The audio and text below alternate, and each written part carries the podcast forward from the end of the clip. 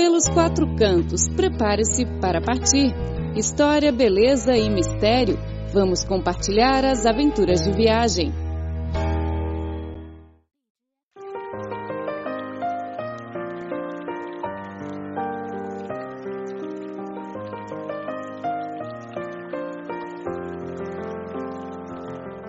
Ouvintes! Sejam bem-vindos ao programa Pelos Quatro Cantos.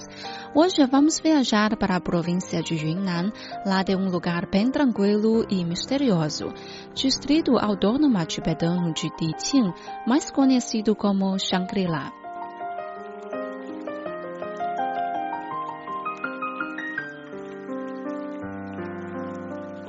Há mais de 90 anos, Joseph Rock célebre explorador e antropólogo americano, empreendeu-se pelas montanhas do noroeste de Yunnan, disposto a descobrir os segredos de Shangri-La. As espécies de plantas que coletou e os inúmeros registros fotográficos que faz despertaram grande interesse e hoje constituem um precioso legado sobre a cultura Naxi. Hoje, as fotos de Rock estão expostas em Shangri-La, nos corredores do hotel Songtsen Banzilan, pertencente ao tibetano Pema Dorji. Em 2012, Pema comprou várias fotos da revista americana National Geographic a fim de mostrar a história da região. Nessas fotos, as personagens parecem contar sua vida aos clientes do hotel, trazendo de volta os modos, os rituais e as características de Shangri-La de 90 anos atrás. Inspirando-se na história de rock, James Hilden, célebre escritor britânico, escreveu o romance Horizonte Perdido. Graças a este livro mais vendido, Shangri-La tornou-se mundialmente sinônimo de um oásis de paz mistério e utopia. Na língua tibetana, Shangri-La significa o sol e a lua no coração. É hoje a principal localidade do departamento autônomo tibetano de Diqing, província de Yunnan. Shangri-La fica na divisão das províncias de Yunnan, Sichuan e do Tibete e é patrimônio de humanidade, no âmago da região protegida de três rios paralelos. Nessa terra, que abrange mais de 110 mil quilômetros quadrados, encontramos cerca de 20 etnias, como Han, Naxi, Lisu, Yi, Bai, tibetanos e outras. Aqui o budismo tibetano possui muitos seguidores. O mosteiro Gadan Songzanlin, construído em 1679, fica ao pé da montanha Foping, 5 quilômetros a norte de Shangri-La. É o maior templo do budismo tibetano de Yunnan e ganhou o apelido de Pequeno Bodala. Em todas as aldeias de Shangri-La, vemos montículos de pedras mani e rodas de orações. Em volta da vila há sempre uma lamaceria, o convento dos lamas. A tradição religiosa é transmitida de geração a geração e perdura até hoje. Após as dinastias Tang e Song, Shangri-La teve importante papel na antiga roda Yunnan Tibete do chá e dos cavalos, que começa em Xishan-Banna, segue por Dali, Lijiang e Shangri-La até chegar a Lhasa, para continuar até a Índia e o Nepal. Ao longo da história, produtos do Tibete, Sichuan e Yunnan e outras regiões da China, como cavalos, peles, medicamentos, chá, tecidos e sal, têm sido transportados pela cadeia de montanhas. Com as trocas comerciais, houve migrações populacionais e uma fusão cultural. Embora a região de Shangri-La seja relativamente isolada, seus habitantes mantêm o caráter franco e hospitaleiro. Nas vilas, as diferentes etnias conservam suas culturas e costumes, mas coexistem de forma harmoniosa. O francês Patrick Durand que trabalhou em diferentes regiões e aldeias da China, disse que sua vila preferida é Shangri-La, porque seus habitantes mantêm sempre um sorriso benevolente. O respeito e a proteção da natureza, a sinceridade e a busca da beleza são esses os valores que fazem dos habitantes de Shangri-La pessoas de moral exemplar.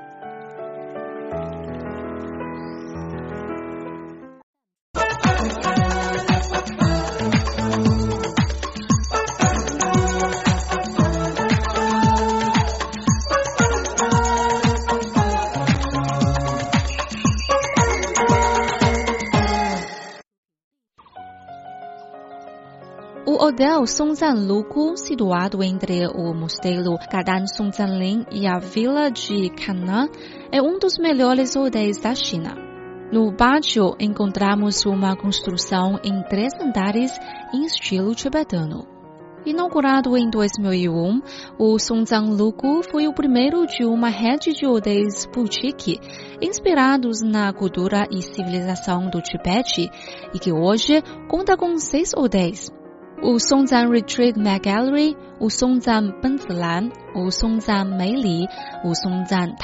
e o Songzhan Cizhong, todos na região de Shangri-La, em Diqing. Em breve, o Songzhan Lijiang e o Hotel Lhasa abrirão suas portas. Por atrás deles está a paixão do tibetano Pema Dorje, um empreendedor que abandonou sua bem-sucedida carreira de produtor cinematográfico na televisão chinesa a CCTV para fundar sua rede de hotéis que hoje é reconhecida internacionalmente pelo seu padrão de qualidade e principalmente inserção nos valores, tradições e sabedorias tibetanas. No início, Bernadorge queria ser apenas uma ponte de comunicação com a cultura tibetana.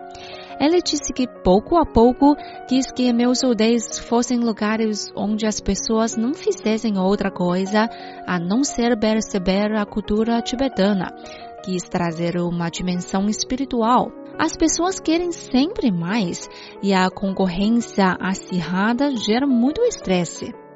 Na realidade, a hostelaria não foi a primeira carreira de Pema. Depois de concluir os estudos secundários, Pema estudou veterinária numa escola rural em Kunming. Dois anos depois, mudou de área e foi estudar a produção de programas para a televisão. A partir de um estágio na TV local de Yunnan, ingressou no Instituto de Cinema de Pequim, Lá começou a perceber o quanto a cultura tibetana era desconhecida e como a TV poderia suprir esta lacuna. Em 1992, começou a trabalhar para a CCTV, produziu documentários sobre a cultura tibetana que receberam boas críticas. Entre outros, o filme Retrato das Montanhas, produzido e filmado por ele em 1998, conta a história de uma aldeia de montanha muito tradicional na província de Yunnan e ganhou o prêmio de excelência no evento de premiação de programas de TV em Cannes.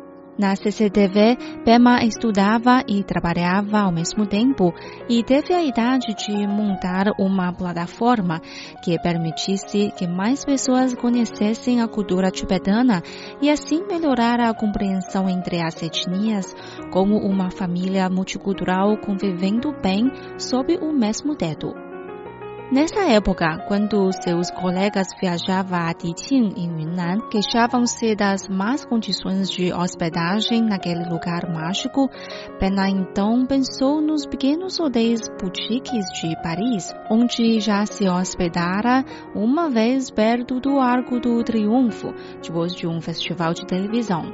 Foi então que teve a ideia de fazer suas casas na vila de Kenan, um pequeno hotel bem bonito. Sua família possuía dois terrenos compartilhados por seus pais e mais a irmã e o cunhado, com mais de mil metros quadrados. Em 2001, Pema mandou demolir sua casa e construiu, com 60 mil yuans, o Hotel Songzhan Lugu, com 22 quartos. No mesmo ano, o distrito de Zhongdian, no departamento autônomo tibetano de Diqing, província de Yunnan, foi rebatizado com o nome de Distrito de Shangri-La. O hotel não se tornou rentável de imediato, mesmo convidando para gerenciá-lo especialistas de diferentes países, entre eles profissionais alemães e austríacos. A exploração não dava sinais de melhora. Em 2003, Bema decidiu assumir ele mesmo a gestão do hotel. Passando a morar ali, comunicava-se todos os dias com o pessoal e formou os funcionários ele mesmo, para oferecer aos turistas uma experiência da cultura tibetana totalmente diferente. Graças a esses esforços conjugados, o hotel ganhou renome. Foram empregadas pessoas que conheciam bem a cultura local, que apresentavam a religião, a cultura e a história da etnia tibetana aos clientes. Eu queria que nossos hóspedes passaram a gostar da cultura tibetana e vivessem esse modo de vida próximo da natureza. Explica Pema. Com a crescente popularidade do Songtsan Luku, Pema foi procurado por vários investidores, mas recusou as ofertas. Ele disse que não tinha uma visão muito clara, não estava ainda muito sólido para absorver os capitais. Para Bema, os recursos turísticos de Tiqing são raros, por isso não devemos explorá-los antes de definir bons meios de desenvolvimento, e é preciso transmiti-los às gerações futuras. Bema consagrou quase 10 anos às pesquisas e às experiências. Durante esse período, nunca fez publicidade, nem buscou uma expansão rápida. Em 2006, ele por fim encontrou um sócio com a mesma visão que ele e seu sonho começou a ficar cada vez mais claro.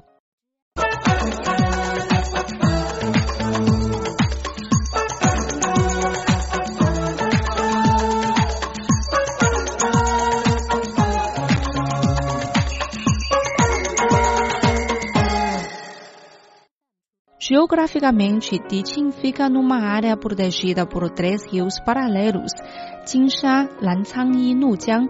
Aproveitando essa característica, vejo meus hotéis com os postos de carreio dos tempos antigos. Eles ficam dispostos em sequência e cada um está instalado numa paisagem diferente. Em 2009, na montanha diante do mosteiro Gandan Songzanlin, foi inaugurado o hotel Songzan Retreat, uma edificação em forma de torre fortificada, construída toda ela à mão. Após o início de 2011, quatro hotéis Songzan abriram as portas um após o outro em Tiqing. Saindo de Shangri-La, roda-se mais ou menos uma hora de carro para chegar a Banzilan, à beira do rio Jinsha. Segue-se pela antiga estrada do chá e dos cavalos. O hotel Songzan Banzilan fica numa pequena vila e tem uma dezena de aposentos. Situada num vale, essa vila é ligada ao mundo exterior por um único caminho. As janelas do hotel dão para campos de aldeões e ficam de frente a uma paisagem de montanha. Partindo de Banzilan, através das montanhas de Beima, chegamos ao distrito de Deqing, junto ao rio Lancang. Os turistas vêm aqui para admirar o esplendor dos Montes Meili e seus picos nevados. Pema adora a localização desse hotel, cujas janelas dão para esses montes misteriosos. Seguindo o rio Lancang em direção ao sul, chega-se a Szechong. No início do século passado, missionários franceses vieram aqui e construíram uma igreja católica. O hotel Songzan Szechong fica a 200 metros dessa igreja. Ao abrir uma janela desse hotel, vemos veneados envolvidos em névoa. Em Szechong, quase toda a família planta vinhas. A técnica de vinificação transmitida pelos missionários franceses e as uvas de qualidade que crescem a uma altitude de mais de 3 mil metros constituem atrativos específicos dessa região. Depois de quatro horas de carro partindo de Shizhong, chegam-se a Tacheng, onde fica a gruta de Dharma. O hotel Songzan Tacheng é cercado de vilas, terraços, montanhas e riachos. Assim, os hotéis Songzan vão se sucedendo e formando um circuito turístico magnífico ao redor de Shangri-La. Bom, caros ouvintes, o programa de hoje fica por aqui. Conhecemos o distrito autônomo tibetano de Tiqing e os bonitos hotéis no local e o dono Pema Dorshi. Na próxima semana, vamos continuar a contar histórias de Pema e a vida em Shangri-La. Fique ligado e até a próxima semana. Tchau, tchau.